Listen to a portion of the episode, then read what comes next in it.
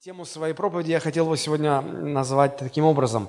Как взращивать учеников. Как раз вот оно все а, один к одному. Тема проповеди «Как взращивать учеников».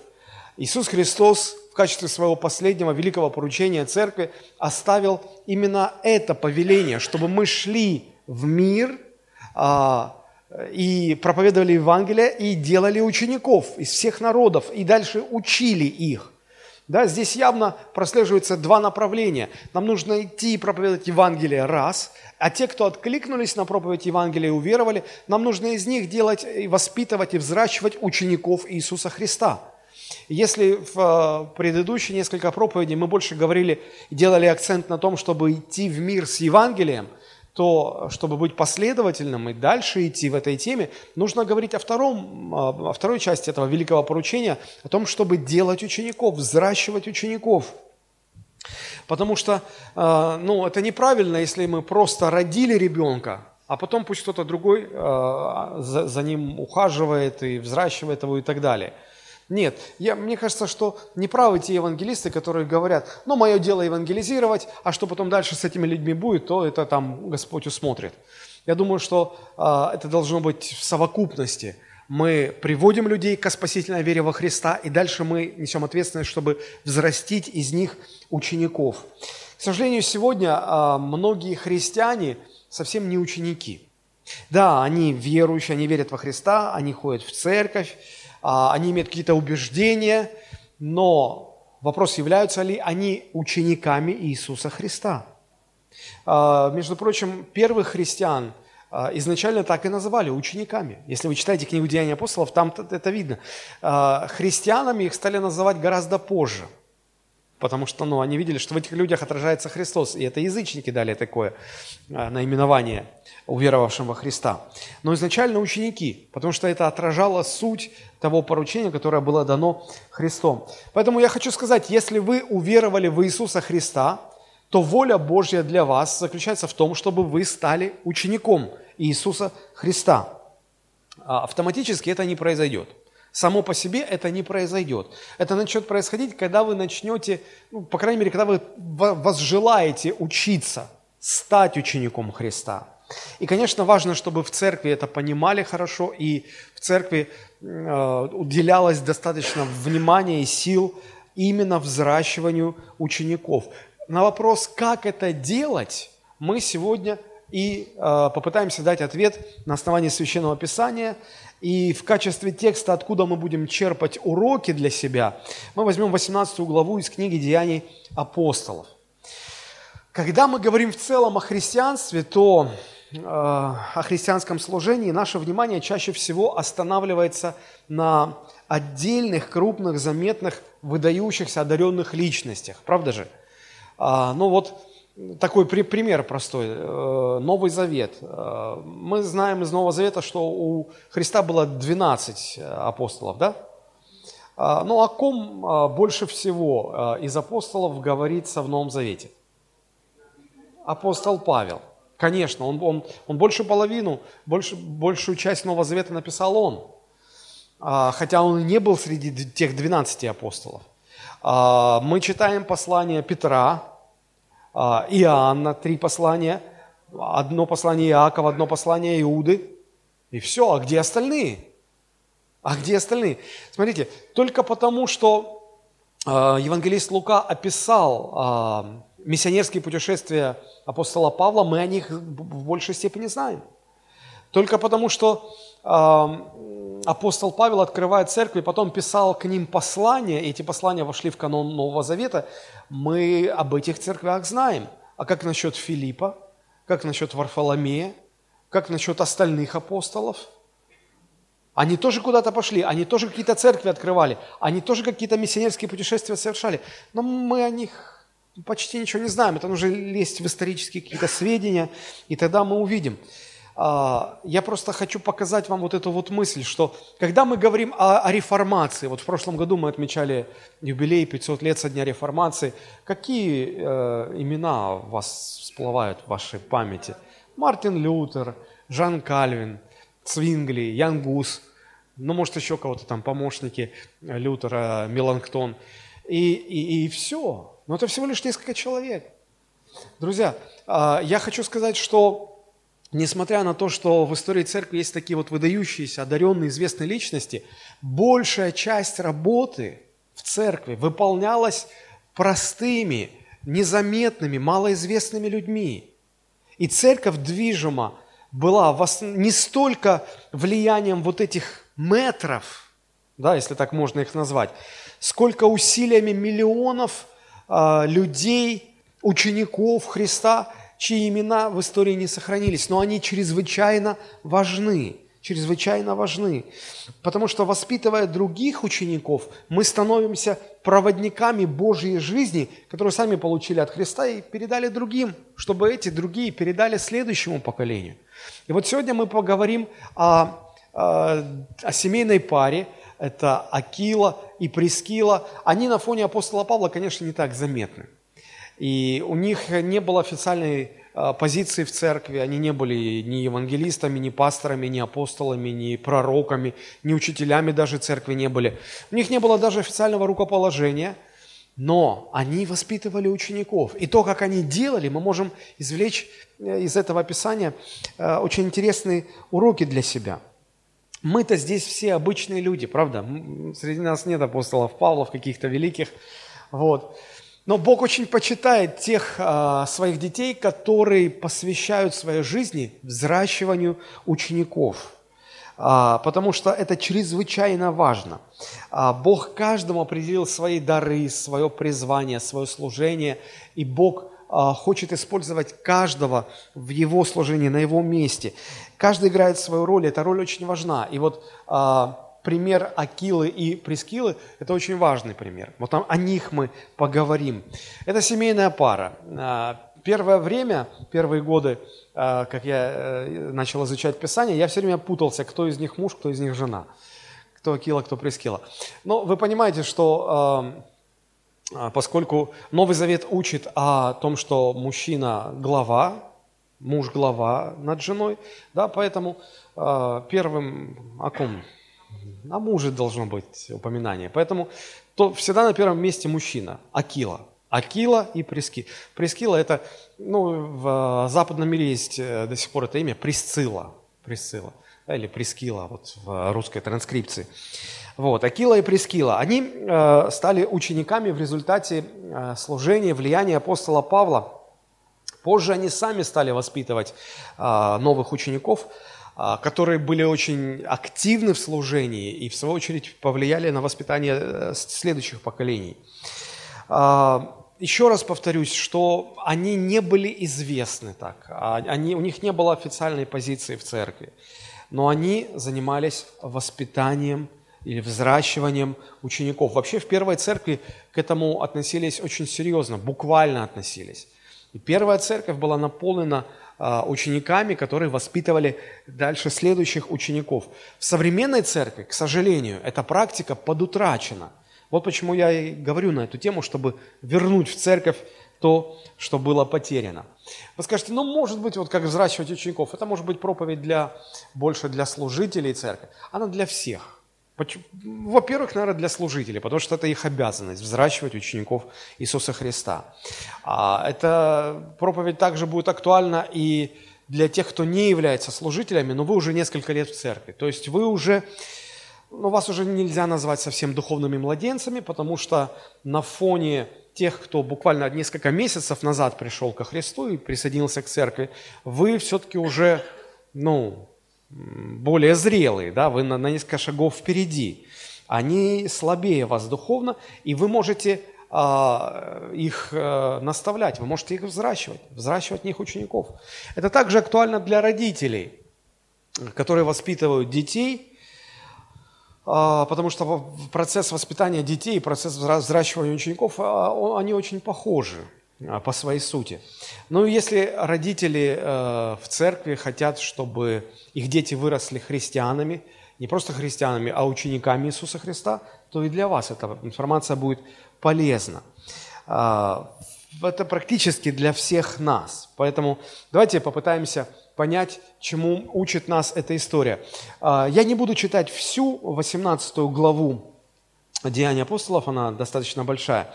А, давайте мы прочитаем первые три стиха. Деяния 18, первые три стиха. А, здесь мы находим информацию об этой семейной паре Акила и Прескила. Итак, читаю первый стих. «После этого Павел, оставив Афины, пришел в Коринф. И, найдя некоторого иудея именем Акилу, это мужчина был, родом понтянина, недавно пришедшего из Италии, и Прескилу, жену его, потому что Клавдий повелел всем иудеям удалиться из Рима, пришел к ним, и по одинаковости ремесла остался у них и работал, ибо ремеслом их было делание палаток.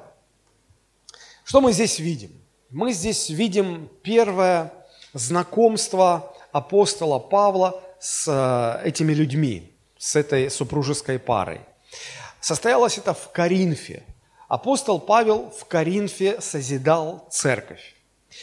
И вот э, в Коринф переселяется Акила и Прескила.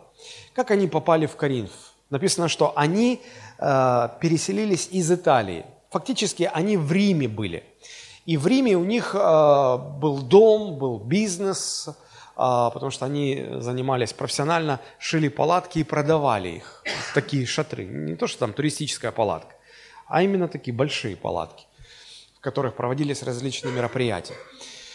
Вот. Мы знаем, что в Риме было несколько волн гонений со стороны императора в отношении иудеев. И вот а, одна из таких волн, когда император Клавдий а, в приказном порядке выдворил всех иудеев из столицы, они вынуждены были бросить дом, бросить бизнес и бежать и бежать. Куда бежать? А, они выбрали город, город Каринф. Ну, почему Каринф? Да потому что а, экономически и стратегически по своему месторасположению этот город а, выполнял, наверное, роль финансовой столицы Римской империи. Там сходились торговые пути, там было много-много денег, там вот кипела жизнь. Ну, если ты хочешь продолжать развивать свой бизнес, ну куда ехать? В Коринф. В Коринфе было больше всего денег, конечно же, после Рима. И вот они туда попадают. А, мы не знаем, обратились э, они ко Христу еще в Риме и уже верующими приехали в Коринф, или они в Коринфе стали христианами, уверовали э, благодаря служению апостола Павла, мы не знаем это, но что мы, мы можем видеть из прочитанного отрывка вот этого, то, что э, поселившись в Коринфе, они возобновили свой бизнес, и они продолжили работать. И у них дело пошло в гору. Вы скажете, откуда ты знаешь? Но согласитесь, когда бизнес начинает набирать обороты, что э, делают владельцы бизнеса? Привлекаются работников. Им нужны новые люди, потому что бизнес растет, нужны новые люди. И они взяли на работу. И вот так апостол Павел попал э, в общение Акилы и Прескилы. По одинаковости ремесла он остался у них и работал. То есть апостол Павел владел этой профессией. И вот э, дальше мы увидим, что полтора года, 18 месяцев, он э, вместе с ними работает, он занимается, э, он проводит вот время в бизнесе, скажем так. А, э, значит, 18 месяцев э, совместного общения, совместного труда э, к чему привели? Я думаю, что вот эти полтора года были временем духовного становления Акила и Прескила. Временем, когда они состоялись как, э, как ученики. Почему? Ну, потому что до того, как они познакомились с апостолом Павлом, о них, как о верующих, вообще ничего не говорилось. После этого потому что апостол Павел провел в Коринфе полтора года, и потом он вынужден был идти в Иерусалим. Если вы прочитаете всю 18 главу, вы увидите. А Акилу и Прескилу он оставил, а, они, они пошли вместе в Ефес, а, значит, и из Ефеса апостол Павел должен был идти в Иерусалим, и он ушел, а в Ефесе он оставил Акилу и Прескилу. И вот то, что в Ефесе они делали в отсутствие апостола Павла, указывает на то, что это уже состоявшиеся духовно зрелые люди. Вот что интересно. То есть э, месяцы проведенные, 18 месяцев проведенные э, в общении с апостолом Павлом, скорее всего, и сформировали в них э, зрелых служителей, зрелых учеников. Вот на их примере хотелось бы проанализировать, из каких составляющих складывается процесс взращивания учеников. Детали, контекст всегда будут разные, но принципы всегда одинаковые. Вот я предлагаю вычленить, увидеть а, несколько принципов. Первый принцип, что нужно, чтобы воспитывать учеников, он очень простой. А, нужно время. Чтобы взращивать учеников, нужно что? Время. Это самое первое, что необходимо. А, вот почему даже сам Иисус Христос провел три с половиной года, обучая учеников. Он их собрал и обучал их. Он, он проводил с ними время. Даже написано, что Он их избрал, чтобы посылать на проповедь Евангелия, и чтобы они с Ним были. Казалось бы, но это же совершенный Христос, который может э, абсолютно точно, скрупулезно, с э, удивительной точностью объяснять принципы, э, обучать, все говорить правильно, да? Казалось бы, ну почему бы ему не собрать вот один раз? Вот собрал он 12 учеников, все им точно-точно объяснил, с силой Духа Святого запечатлил в их сердце, прочитал им Нагорную проповедь, благословил и говорит, ну все, а теперь идите и трудитесь. Можно было бы так сделать? Наверное, можно, но они бы не стали учениками – Потому что, чтобы э, взрастить духовно зрелых людей, одной проповеди, одной молитвы, одного наставления мало. Нужно время. Это процесс, он требует времени. И Христу понадобилось более трех лет. Апостолу Павлу, если говорить о его влиянии на Акилу и Прескилу, понадобилось полтора года, чтобы послужить этой семье. А, ровно столько а, Павел оставался в Коринфе, ровно столько они вместе тесно общались. И вот а, под влиянием апостола эта семья изменилась. Нам нужно понимать, для того, чтобы взрастить ученика, нужно не только поменять его мышление, нужно поменять его привычки, нужно поменять его реакции, его отношения – и когда это начнет меняться, тогда начнет меняться и характер, что, несомненно, важно. И для всего этого нужно время. Если человек получил самую точную информацию и самым точным образом ее понял, это только начало процесса изменения мышления. А еще требуется изменить навыки, изменить привычки. Это повлияет на то, что изменятся ваши реакции, изменятся ваши отношения а, к окружающим событиям. Для этого нужна терпеливая работа, много времени. А, я обратил внимание, что Христос не раздражался на своих учеников, хотя они его достаточно часто раздражали. Он понимал, что они люди, он понимал суть процесса, он понимал, что нужно время. И то же самое понимал апостол Павел, когда воспитывал своих учеников. А, у него был такой же подход. Ну, например, если вы откроете книгу Деяния 16 глава и прочитаете первые три стиха, то мы там увидим, как а, апостол Павел взял к себе в ученики Тимофея. Смотрите, Деяния 16, 1. А, «Дошел он, апостол Павел, до Дервии и Листры, и вот там был некоторый ученик именем Тимофей, которого мать была иудеянка, уверовавшая, а отец Елен, и о котором свидетельствовали братья, находившиеся в Листре и Иконии.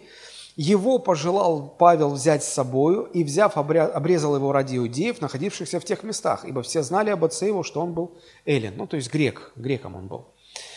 Вот. А, заметьте, что апостол Павел, придя а, в город Дервию, и рядом было селение Листры, а, он не просто проповедовал Евангелие, он еще наблюдал. И вот он увидел одного молодого человека по имени Тимофей, и он разглядел в нем большой потенциал, что а, в этом человеке можно взрастить хорошего служителя.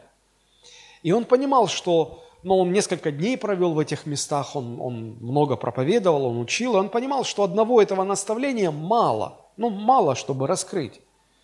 Да? А, точно так же, как и недостаточно просто приходить в церковь и слушать проповеди, чтобы стать учеником. Нужно, нужен процесс обучения. Да? И что делает апостол Павел? Он его берет с собой, чтобы он с ним был, потому что он понимает, что нужно вложить время, Нужно время, чтобы изменилось не только мышление, но чтобы сформировались новые привычки, новые реакции, новые отношения, новый характер, чтобы сформировался зрелый ученик Иисуса Христа. И вот, э, беря его с собой, э, он, он становится помощником, они вместе проходят разные трудности, испытания, он принимает свое участие в служении, и вот в процессе этого времени он изменяется, и он вырастает очень зрелого служителя. Откуда я это знаю? Ну вот, посмотрите, послание филиппийцам, 2 глава, 19 стих и ниже. Здесь дается уже характеристика выросшего, зрелого Тимофея. Смотрите, филиппийцам 2.19. «Надеюсь же, в Господе Иисусе вскоре послать к вам Тимофея, дабы и я, узнав о ваших обстоятельствах, утешился духом. Ибо я не имею никого равноусердного, кто бы столь искренне заботился о вас. Потому что все ищут своего, а не того, что угодно Иисусу Христу. Смотрите, какая характеристика. Это говорит о зрелости. Все ищут своего, а этот парень, этот молодой человек, он в первую очередь ищет того, что было бы угодно Христу. И дальше смотрите, что он говорит апостол Павел. А его верность, верность Тимофея, вам известна, потому что он, как сын отцу, служил мне в благовествовании. Он прошел вместе с апостолом Павлом определенный путь, и для того, чтобы его верность стала известна не только апостолу Павлу, но даже в других городах верующих, Тут нужно иметь репутацию определенную, да? Правда же? Это говорит о том, что было потрачено достаточно времени. Они вместе съели путь соли, прошли через многое, и он оказался верным. Это помните, как у Высоцкого в песне э, поется «Пусть он в связке с тобой в одной, там поймешь, кто такой».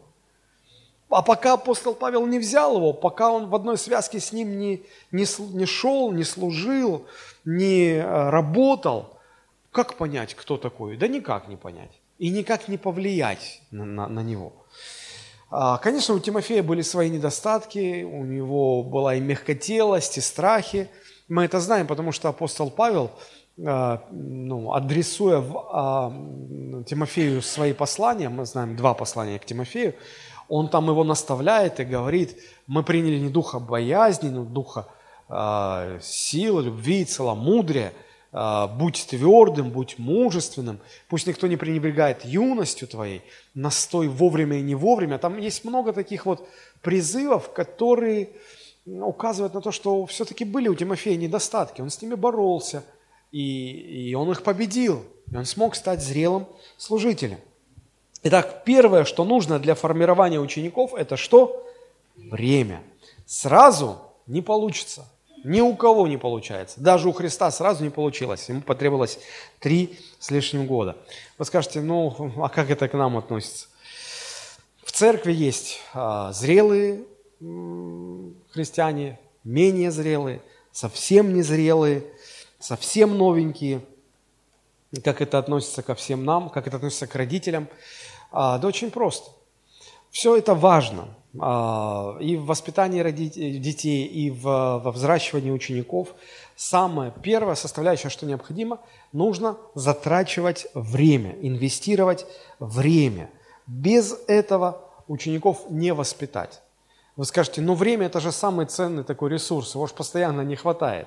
Родителям постоянно не хватает времени, чтобы проводить с детьми. У них работа, бизнес, там, общественная нагрузка, занятия какие-то, что-то еще. Вот. В церкви тоже много проблем. Я вам хочу сказать, что апостол Павел тоже был очень занятым человеком.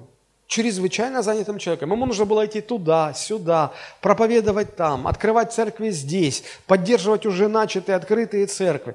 И посмотрите, что он делает. Он берет и на 18 месяцев выключается из работы – на полтора года выключается из работы, нанимается работником вот в бизнес Акила и Прескила, и вот работает по найму, шьет палатки, тратит это время. Казалось бы, надо мир спасать, надо новые церкви открывать, нужно евангелизировать новые территории.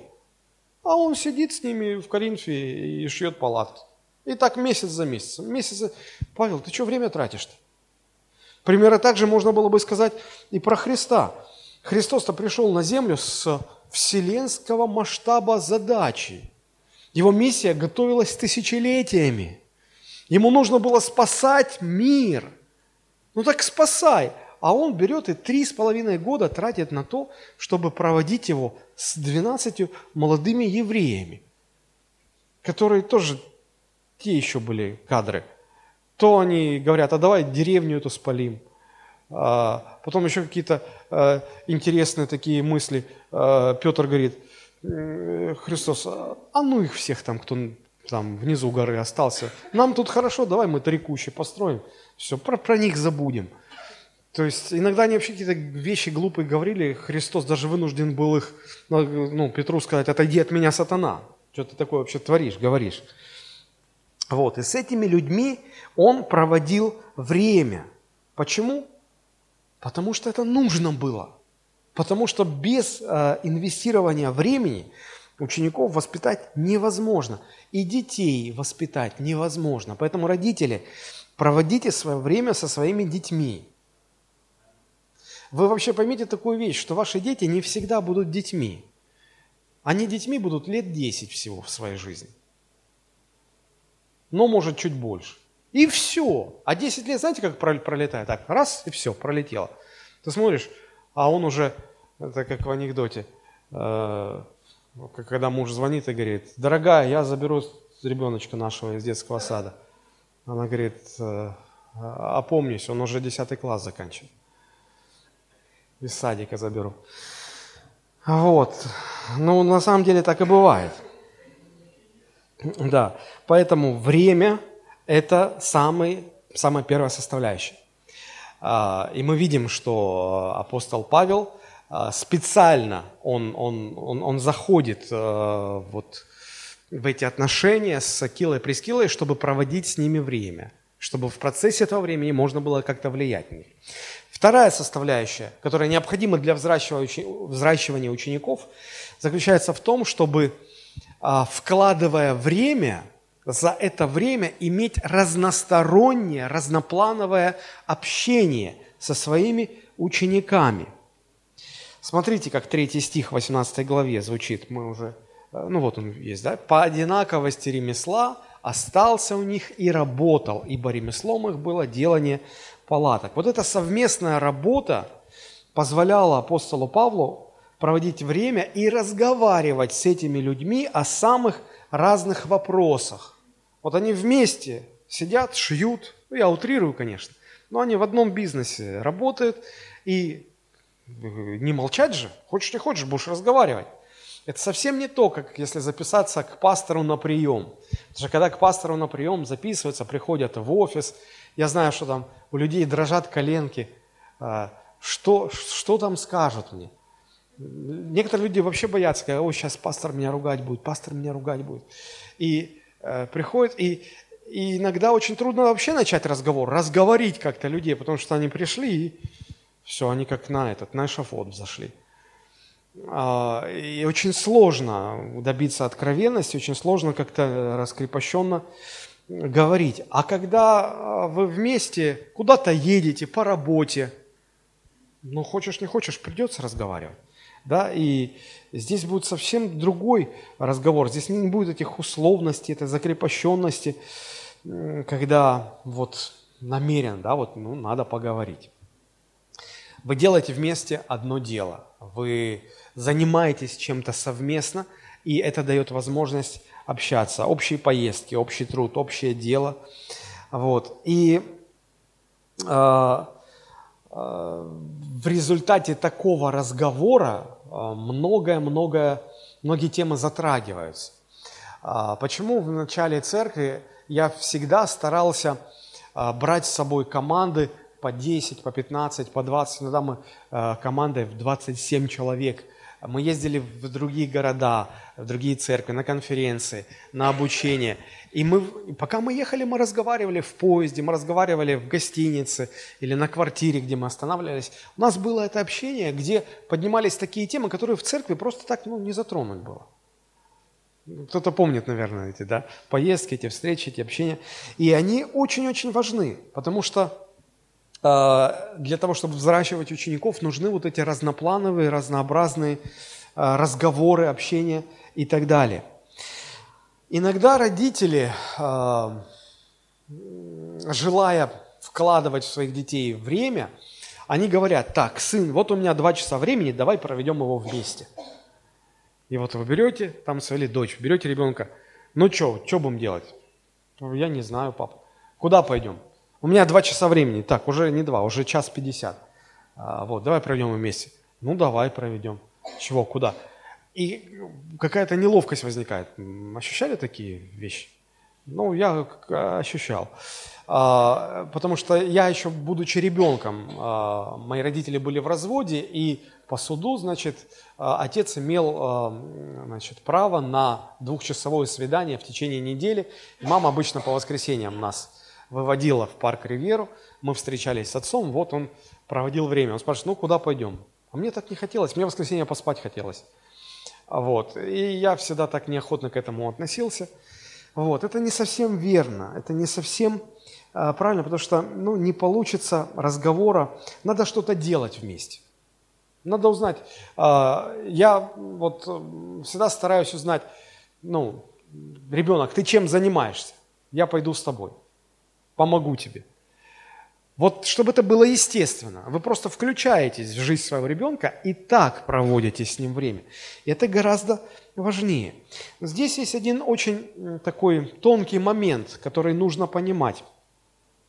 Знаете, есть такое понятие «невозможно ответить на незаданный вопрос». Я сейчас попытаюсь объяснить, что это значит. А, это значит, что вы никогда не сможете научить э, человека чему-либо, пока у этого человека не возникнет соответствующий вопрос на тему этих знаний. И он, он не спросит, а как это? И тогда вы начнете говорить. Но если у вас этого нет, а, у человека нет этого вопроса, а вы пытаетесь ему объяснять что-то, человек ничего не запомнит. Я это переживал со своими детьми.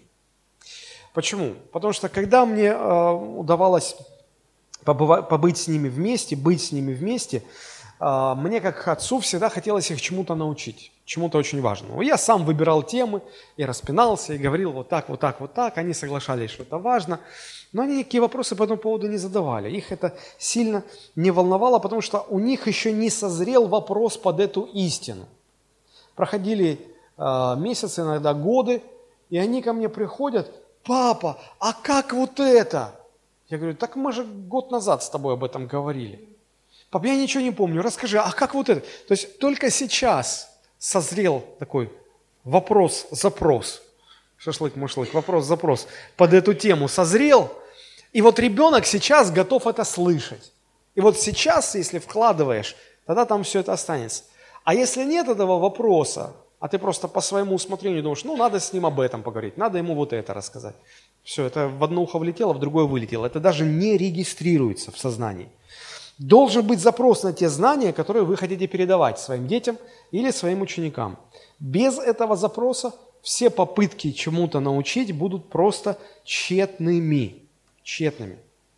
Понимаете? И когда вы просто кого-то вызываете, как пастор на ковер, ну, надо поговорить с этим человеком вот на эту тему, вот он что-то не так делает. Но вот вы его вызываете, начинаете ему... У него запроса под эту тему нет, он не понимает. А когда вы проводите время, неформальное время, вы вместе в поездку куда-то отправились, отдыхать там, или я не знаю, или подключились к их работе, и вот в процессе этого неформального общения – там могут и созревать эти запросы. Они сами собой могут назреть и, и проявиться. И вы сможете тогда под этот запрос дать правильный ответ. Для этого нужны жизненные ситуации. И вот это самое ценное в процессе воспитания. Только на такой вот вопрос, когда он поставлен, он, он созрел – и вы даете правильное библейское наставление, тогда Дух Святой может запечатлеть в сердце этого человека, вашего ученика или вашего ребенка какую-то истину, какую, что-то изменить тогда в, в человеке.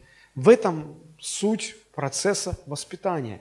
Только так формируется человеческая душа, человеческие мировоззрения, взгляды, навыки и так далее. И здесь еще есть один очень важный момент, э, важный нюанс важно не только, что вы говорите, но также важно, как вы говорите. И еще важнее, как, вы не говорите. Потому что речь-то идет о влиянии самой личности.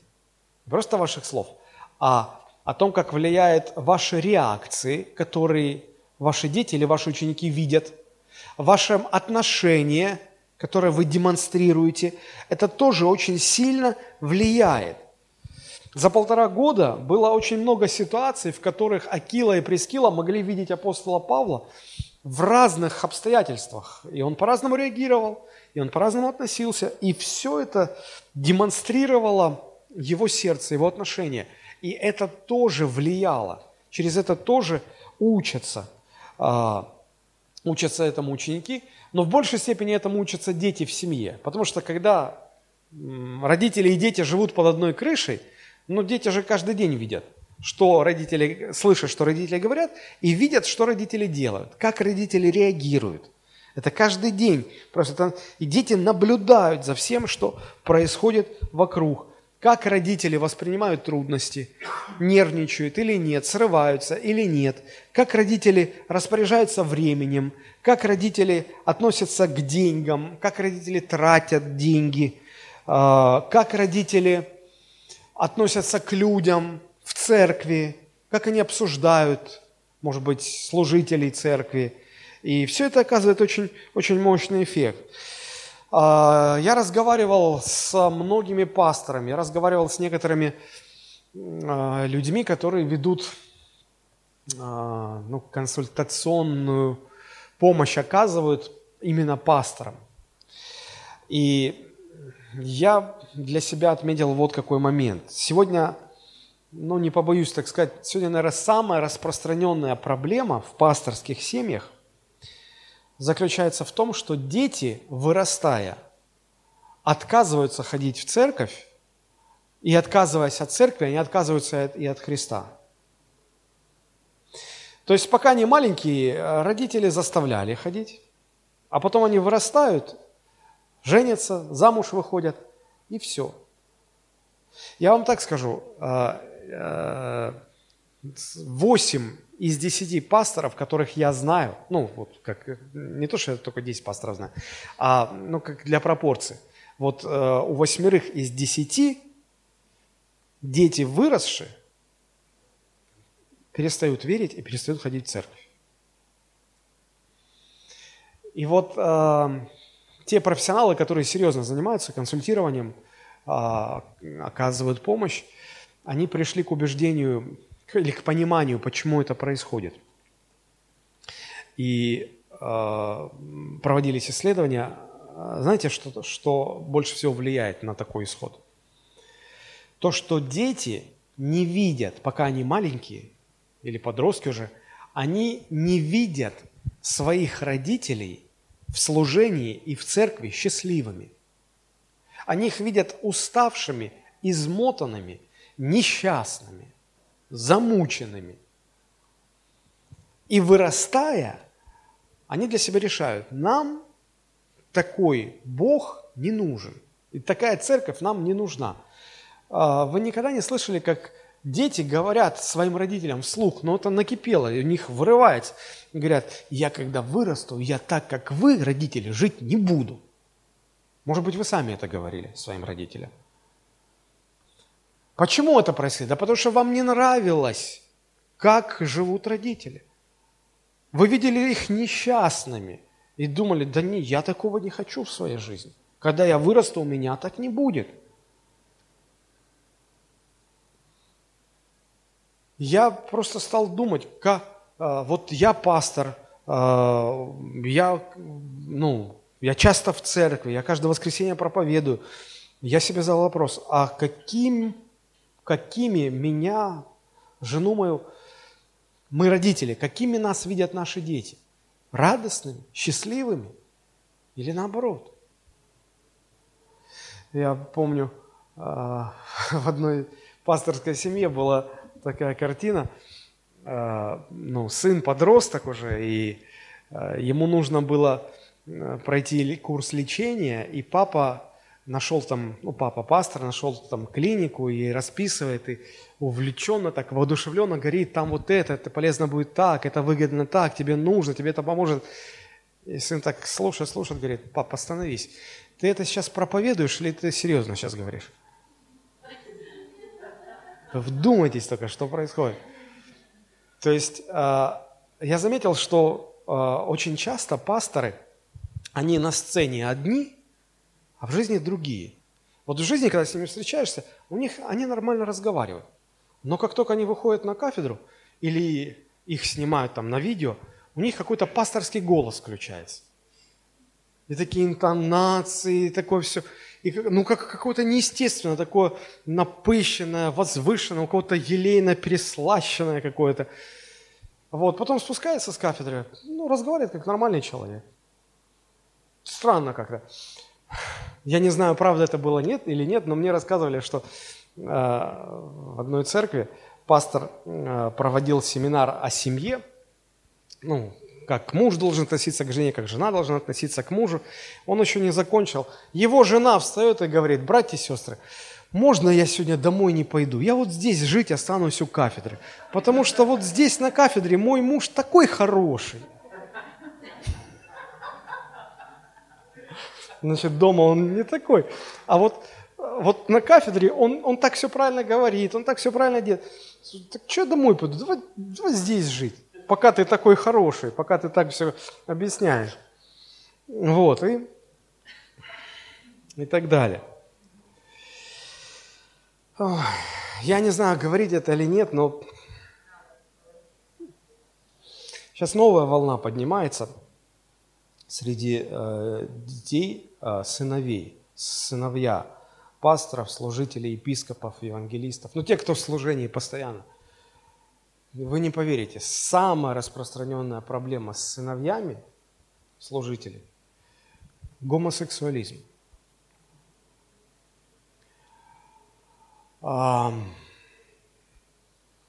Проводили исследования на эту тему, что, как.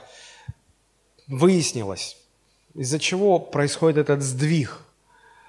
Потому что а, эти служители, они большие люди, известные люди, они заняты постоянно служением, и воспитание своих детей они сваливают на жен своих. И когда какой-то конфликт, и уже жена говорит, слушай, ну ты же отец, ну разберись ты с ним. И он придет, рявкнет, тявкнет, и, короче, вот мать, слушайся, мать, я, я сейчас занят. Знаете, что происходит?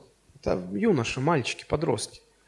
И они а, попадают под женские дикта. Они не видят мужского влияния, участия. Женщина доминирует. И довольно часто вот в, в подростковом сознании это приводит вот к каким-то таким сдвигам психологическим. Но вот, но вот это факт. Вот сейчас это по всему миру. Вот это вот беда. И это серьезная проблема. Но я вспоминаю слова Чарльза Спержина, он еще 200 лет назад, он сказал такую фразу, некоторые из наихудших людей в мире были детьми верующих родителей.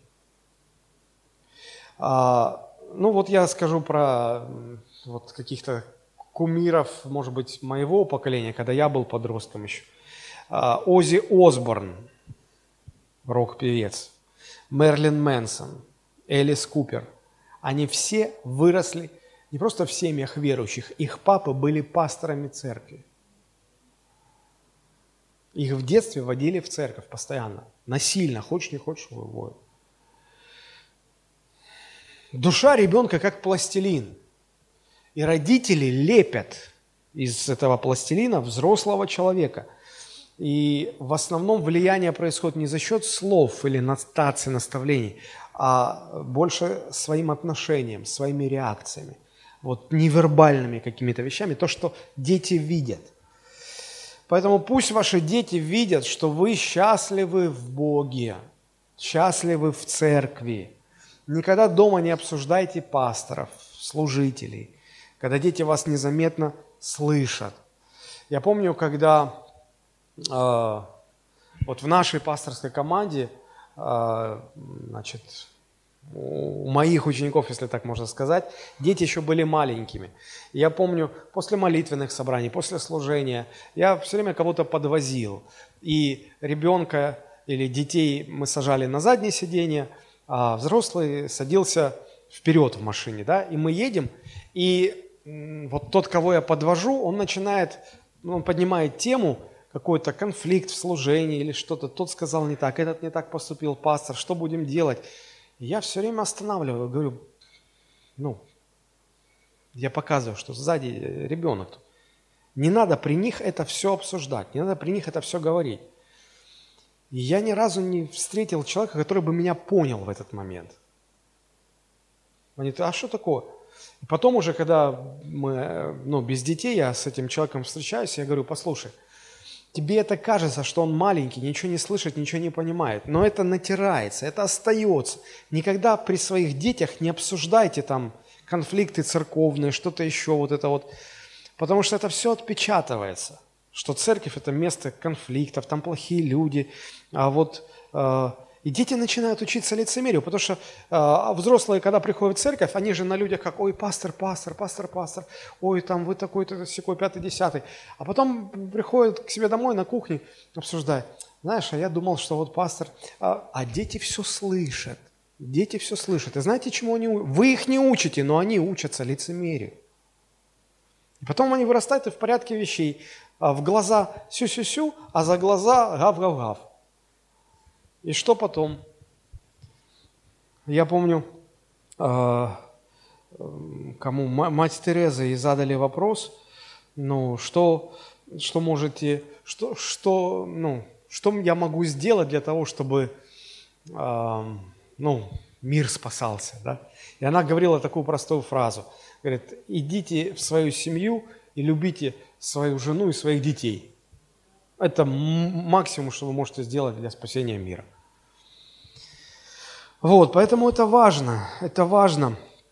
Хотите, чтобы ваши дети не ушли от Бога, не ушли из церкви, когда вырастут, а, пусть они видят вас радостными в церкви, пусть они видят, что вы в церкви счастливы, что вы довольны, что, знаете, это, ну, это очень важно, это очень важно, а, когда когда дети ваши видят, как вы молитесь, да, если вам позвонили и сказали, ой, там, пастор, молитесь за то-то, то-то, и вы не просто, да, да, буду молиться, а потом положили трубку, забыли все. ребенок это видит. И он слышит, что вас попросили молиться, он видит, что вы э, взяли за руки с женой, помолились. Ребенок понимает, вот это важно, это здорово. Понимаете, эти вот все вот эти мелочи. Когда когда ваша дочь молится, Господи, дай мне такого мужа, как мой папа, она так молится только потому, что она видит, она видит в семье, как папа любит маму. Ей это нравится, она так, того же хочет. Она того же хочет. Женщины любят не сильных, не, а, не каких-то одаренных, не каких-то харизматичных. Женщины любят мужчин, которые о них заботятся.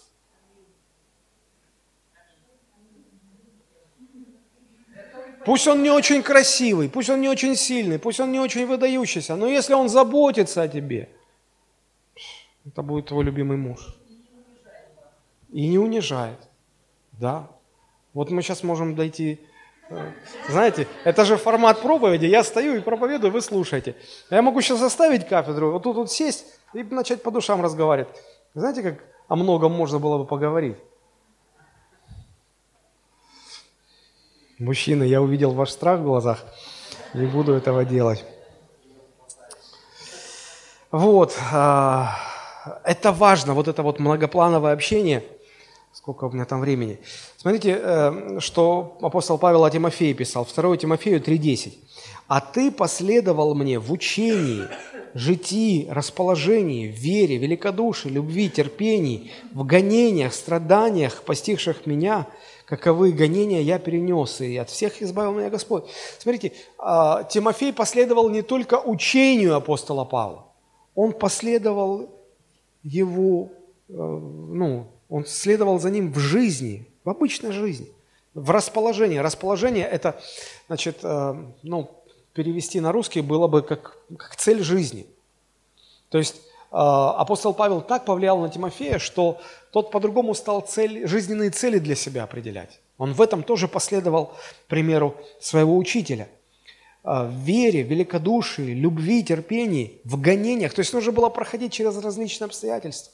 И он наблюдал за своим учителем, он наблюдал, как Павел реагировал, каким было его отношение, и он этому всему следовал. Следовал. Вот точно так же Акила и Прескила, они имели привилегию провести с апостолом Павлом в совместной работе, в бизнесе, в поездках каких-то много времени. Это дало им возможность учиться, и они, э, то, что они слышали в учении от этого апостола, они потом видели это в его жизни. Вот это максимально сильное влияние оказывает. Как я обратился ко Христу? Я был очень цинично настроен в свои 18 лет, до того, как обратился.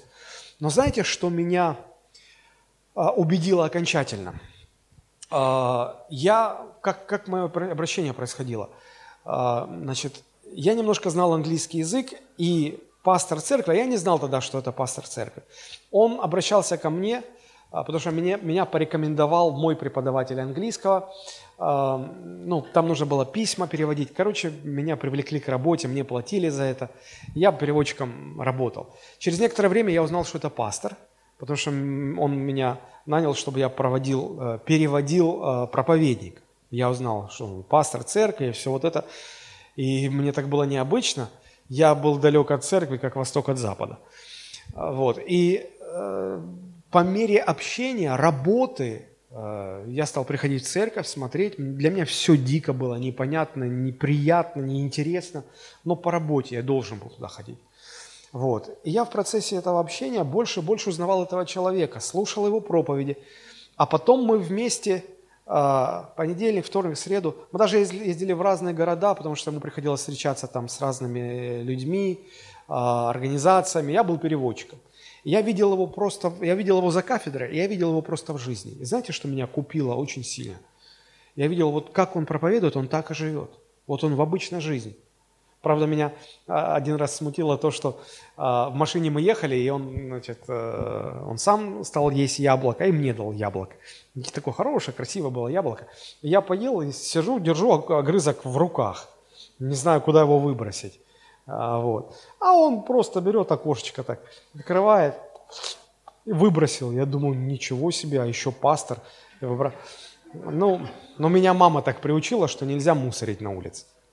Вот это единственное меня зацепило. В остальном просто... И вот знаете, что я понял? А, христианство, которое продемонстрировано, оно будет всегда сильнее христианства, которое только проповедано. Понимаете? Поэтому нужно демонстрировать это в своей жизни, чтобы это люди увидели, ученики это видели, чтобы. Проповедь очень важна. Э, проповедовать хорошо – это очень важно, правильно. Но еще важно демонстрировать Евангелие в реальной жизни. Поэтому это касается всех родителей тоже. Родители, проводите свое время с детьми, пусть они видят, как вы молитесь, как вы изучаете Писание, как вы живете Писанием, как вы, э, э, ну, пусть они видят э, в вашей жизни реальные поступки, которые будут соответствовать Евангелию. И вот эти ваши действия, отношения, чувства, реакции, очень часто вы даже не замечаете, что дети это видят, что дети, на детей что-то, ну, напыляется от вашего вот, э, от вашего влияния, от вашего отношения, от ваших реакций на детей что-то напыляется. И знаете, вот очень важно понять вот какую вещь. А, характер, он не, не складывается из-за того, что вы ребенку говорите, как правильно. Вот, вот э, из-за этого характер не формируется. Он формируется примерно так же, как формируются э, ну, нам, нам, намывные, если можно сказать, острова – вот знаете, когда речка э, в русле своем, да, вот просто песочек, который течет вместе с водой, он где-то начинает оседать в каком-то месте. И потихонечку вот песочек незаметно так намывается, намывается, намывается. Если вы посмотрите сегодня, потом через неделю придете, посмотрите, вы разницы не увидите. Через год вы увидите небольшой такой островочек. Через годы вы увидите это превращаться в целый остров – Потихонечку, незаметно водичка намывает этот песочек, он превращается в целый остров. Вот точно так же формируется внутренний мир наших детей. То, что они видят, то, что они слышат, то, что они чувствуют, особенно то, что они чувствуют. Каждый день потихонечку это намывается. Вы не увидите перемен за день, за неделю, за месяц, за год даже не, не увидите перемен. Но на протяжении жизни вы увидите целый остров, который намылся. Вот таким образом. Некоторые родители потом чешут затылок и говорят, я этому их не учил. Да, они сами научились. Намылось из- из-за того, что вот вы, вы такие были. Точно так же в отношении учеников.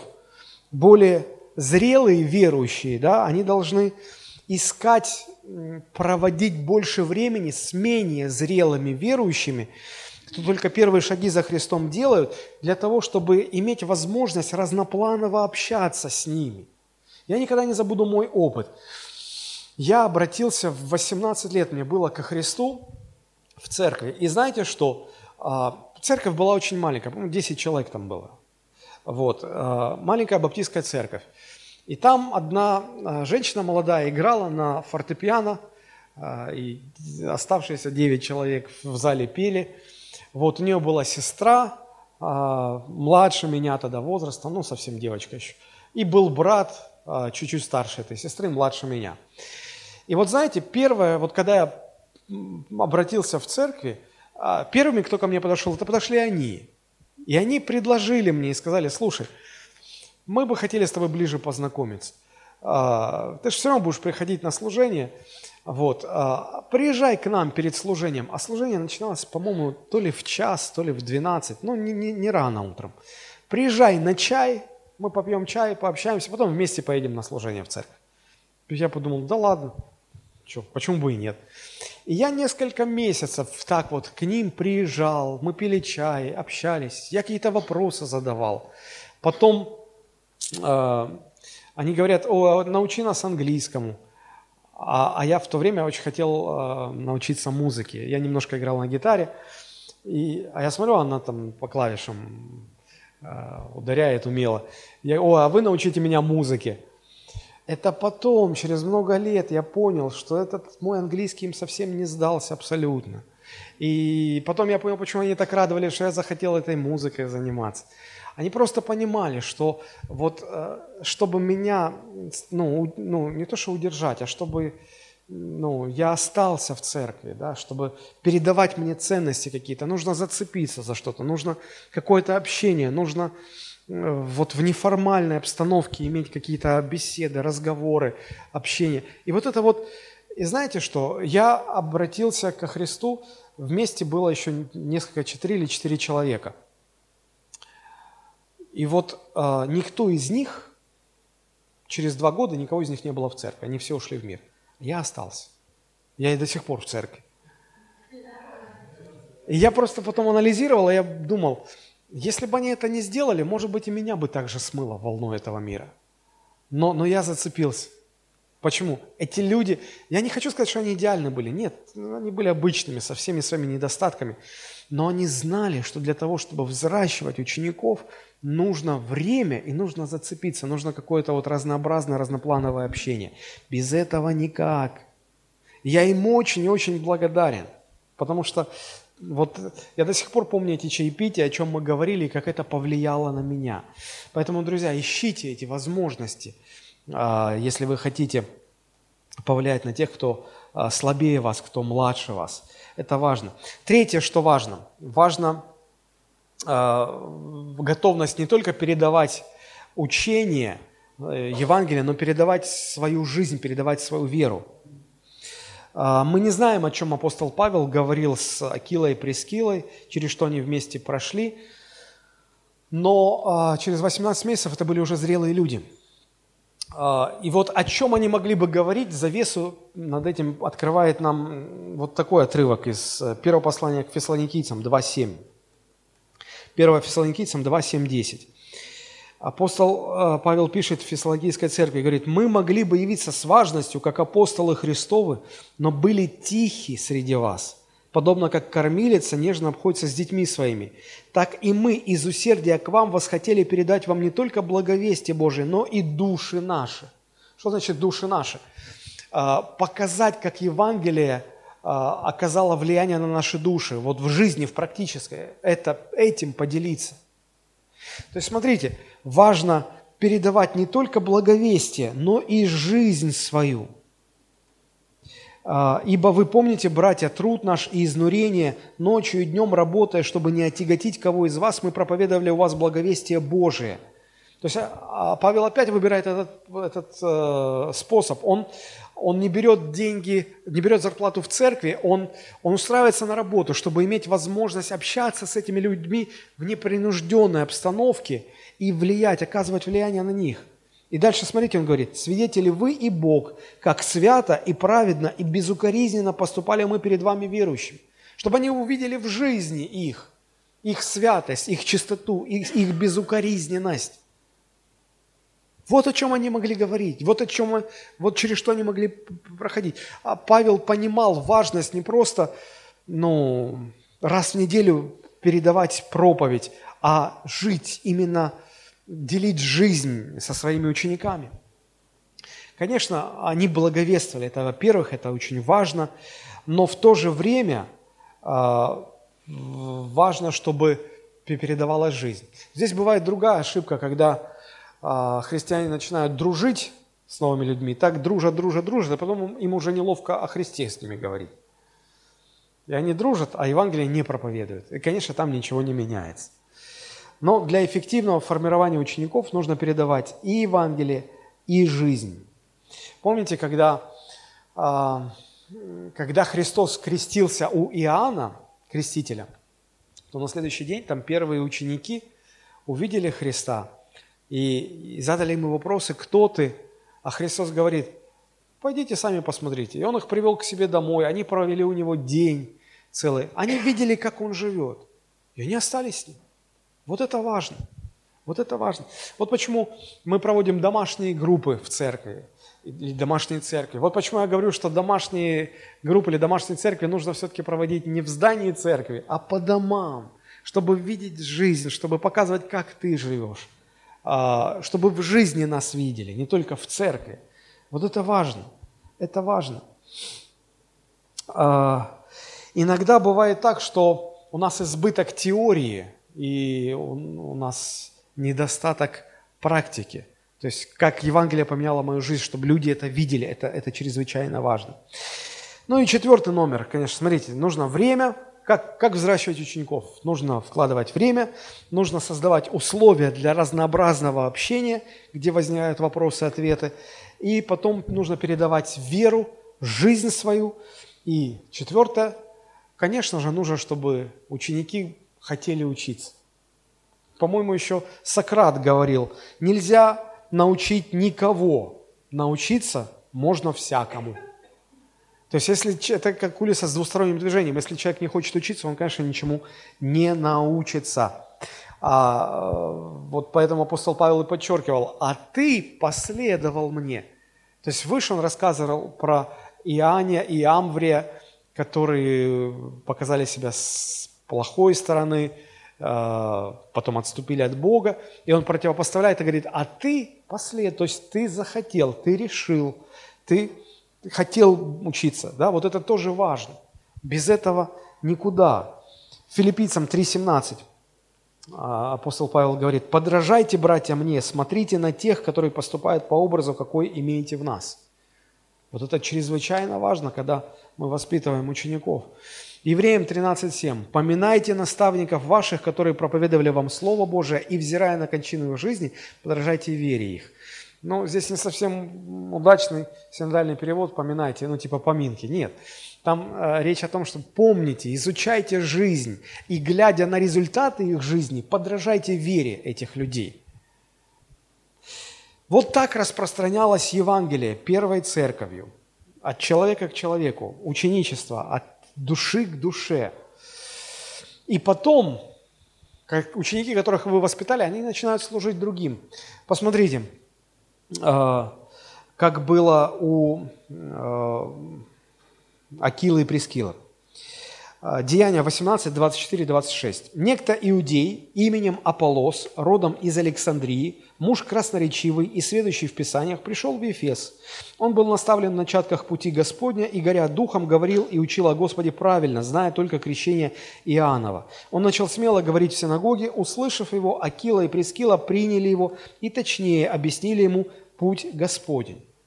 Смотрите, ситуация какая была а, апостол Павел взял Акилу и Прескилу с собой в Ефес. Он там собирался открывать церковь, но решил повременить, потому что ему нужно срочно было в Иерусалим. И он э, отбыл в Иерусалим. В Ефесе остались Акила и Прескила. вот что они делают в отсутствие апостола Павла? Потому что в 19 главе апостол Павел возвращается и начинает церковь в Ефесе. Вот, пока его не было, в Ефес пришел некий Аполос – Пришел он из Александрии. Александрия – это город на севере Африки. Помните, Александрийская библиотека?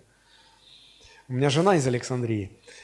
И когда я, меня спрашивают, откуда жена, я говорю, из Александрии. Они говорят, о, а, а как вы познакомились? Я говорю, я учился в Александрии. О, вы учились в Египте? Я говорю, в Александрии, ну, это Александрия в Украине. Кировоградская область. Вот. Но это был город очень известный, известный своей библиотекой, своей ученостью. И Евангелие туда пришло не через апостолов, а оно пришло раньше, чем пришло а, в, в, Асию, да, территория современной Турции. Вот этот человек был очень э, одаренным оратором, красноречивым. Э, возможно, он занимался бизнесом. Ну, то есть этот человек имел возможность путешествовать на достаточно такие большие расстояния. Потому что он из Египта, минуя Израиль, Сирию, минуя а, Асию, он приходит в Ефес. Ну, это в Ефес, а, тогда он находил, он и сейчас есть этот город на территории современной Турции. Вот. И он начинает проповедовать о Христе. И вот э, Акила и Прескила наблюдают за ним. Они видят, что он, он правильно говорит, но немножко не точно. Возможно, из-за того, что Евангелие не через апостолов туда попало, там эти неточности и э, имели место. В чем была неточность? Здесь сказано, что он знал только крещение Иоаннова. То есть он только призывал к покаянию, но о Христе ну, нужно было его подкорректировать. И вот смотрите, Акила и Прескила, они не пасторы, не пророки, не евангелисты, не учители. А, и даже им как-то было бы, наверное, сложно подойти к такому вот большому человеку, красноречивому, одаренному. Но все-таки они находят к нему подход, а, принимают его, общаются с ним, корректируют. То, что однажды сделал для них апостол Павел, теперь они делают для Аполлоса. И в результате Аполлос, он принял эту корректировку. И в результате он становится очень влиятельным в первой христианской церкви. Настолько влиятельным, что с, чуть ли не наравне с апостолом Павлом. Потому что когда Павел приходит в Рим, он там находит разделение. Один говорит, я Павлов, а другой говорит, я Аполосов. То есть как бы на уровне апостолов уже. И получается, что не очень а, одаренные люди смогли послужить, под, поправить, подкорректировать весьма такого даровитого служителя. Удивительно. Но удивительно здесь вот что. Они нашли подход к человеку, которому нужна была корректировка. Очень часто ко мне приходят и говорят, пастор, поговорите с моим ребенком, вот его... Я говорю, а почему вы сами не можете? Да я не нахожу к нему подхода. Иногда в домашних группах бывают какие-то проблемы, и пастор домашней группы говорит, ну я, я не нахожу к нему подход. Это не так просто. Но посмотрите, если, если, если вы сами были взращены как ученик и достигли зрелости, это вам помогает находить подход к другим людям, у которых есть какие-то проблемы, трудности. Они не завидовали ему. Они могли бы воспринять Аполлоса как конкурента. А, подожди, это же мы тут с а, Павлом собираемся церковь основывать, а ты тут пришел тоже проповедовать. Ты наш конкурент. Не, они так не думали. Они подкорректировали его, и, и он принес много-много плода. Фактически это то, о чем учил Павел. Второе послание к Тимофею 2.2. Он говорил Тимофею, «И что слышал от меня при многих свидетелях, то передай людям верным, которые были бы способны других научить». Смотрите, апостол Павел научил Акилу и Прискиллу. Акила и Прискилла научили Аполлоса. Аполлос потом стал очень влиятельным проповедником в Первой Церкви. Вот этот процесс должен быть. А, меня кто-то взращивает, я кого-то взращиваю, а потом те, кого я взрастил, взращивают следующее поколение. И вот так жизнь Божия передается от души к душе. Вот это, это, это важно, это чрезвычайно важно. А, там дальше мы, мы читаем 27-28 стих. А, когда про Аполлоса сказано, что когда он вознамерился идти в Ахаю, то братья послали к тамошним ученикам, располагая их принять его. И он, прибыв туда, много содействовал уверовавшим благодатью, ибо он сильно опровергал иудеев, всенародно доказывая Писаниями, что Иисус есть Христос. Он оказал большое влияние. То есть, вот оно, полноценное ученичество, оно всегда продолжается в других. Вас кто-то воспитал, вы кого-то воспитываете, служите, потом те воспитывают других, и так по цепочке оно идет. И получается вот точно как э, в послании к Ефесянам 4.16 написано, где говорится о церкви, как о теле Христовом, э, где сказано, что из которого, из Христа, все тело, составляемое, совокупляемое посредством всяких взаимно скрепляющих связей, при действии в свою меру каждого члена получает превращение для созидания самого себя в любви. Обратите внимание, при действии в свою меру каждого члена – вот вы сегодня в церкви. Какое действие вас, как члена тела Христова, наблюдается сегодня? Какое? Если э, кто-то, кто вас взращивает как ученика, если у вас ваши ученики, которых вы взращиваете, вот к чему надо стремиться. Вот тогда жизнь будет двигаться по церкви, жизнь будет бурлить в церкви. Мы говорили в прошлые разы о важности выходить с Евангелием в мир – а сегодня мы говорим о том, что делать с людьми, которые откликнулись на призыв и уверовали. Каждый а, должен быть учеником, и каждый должен стремиться воспитывать новых учеников. К сожалению, у меня времени уже нет. А, но я надеюсь, что мне удалось донести вам хотя бы некоторые принципы, хотя, бы некоторые моменты о том, как взращивать учеников и как это должно происходить. Аминь. А, у нас еще сегодня вечеря Господня. Давайте мы совершим вечерю.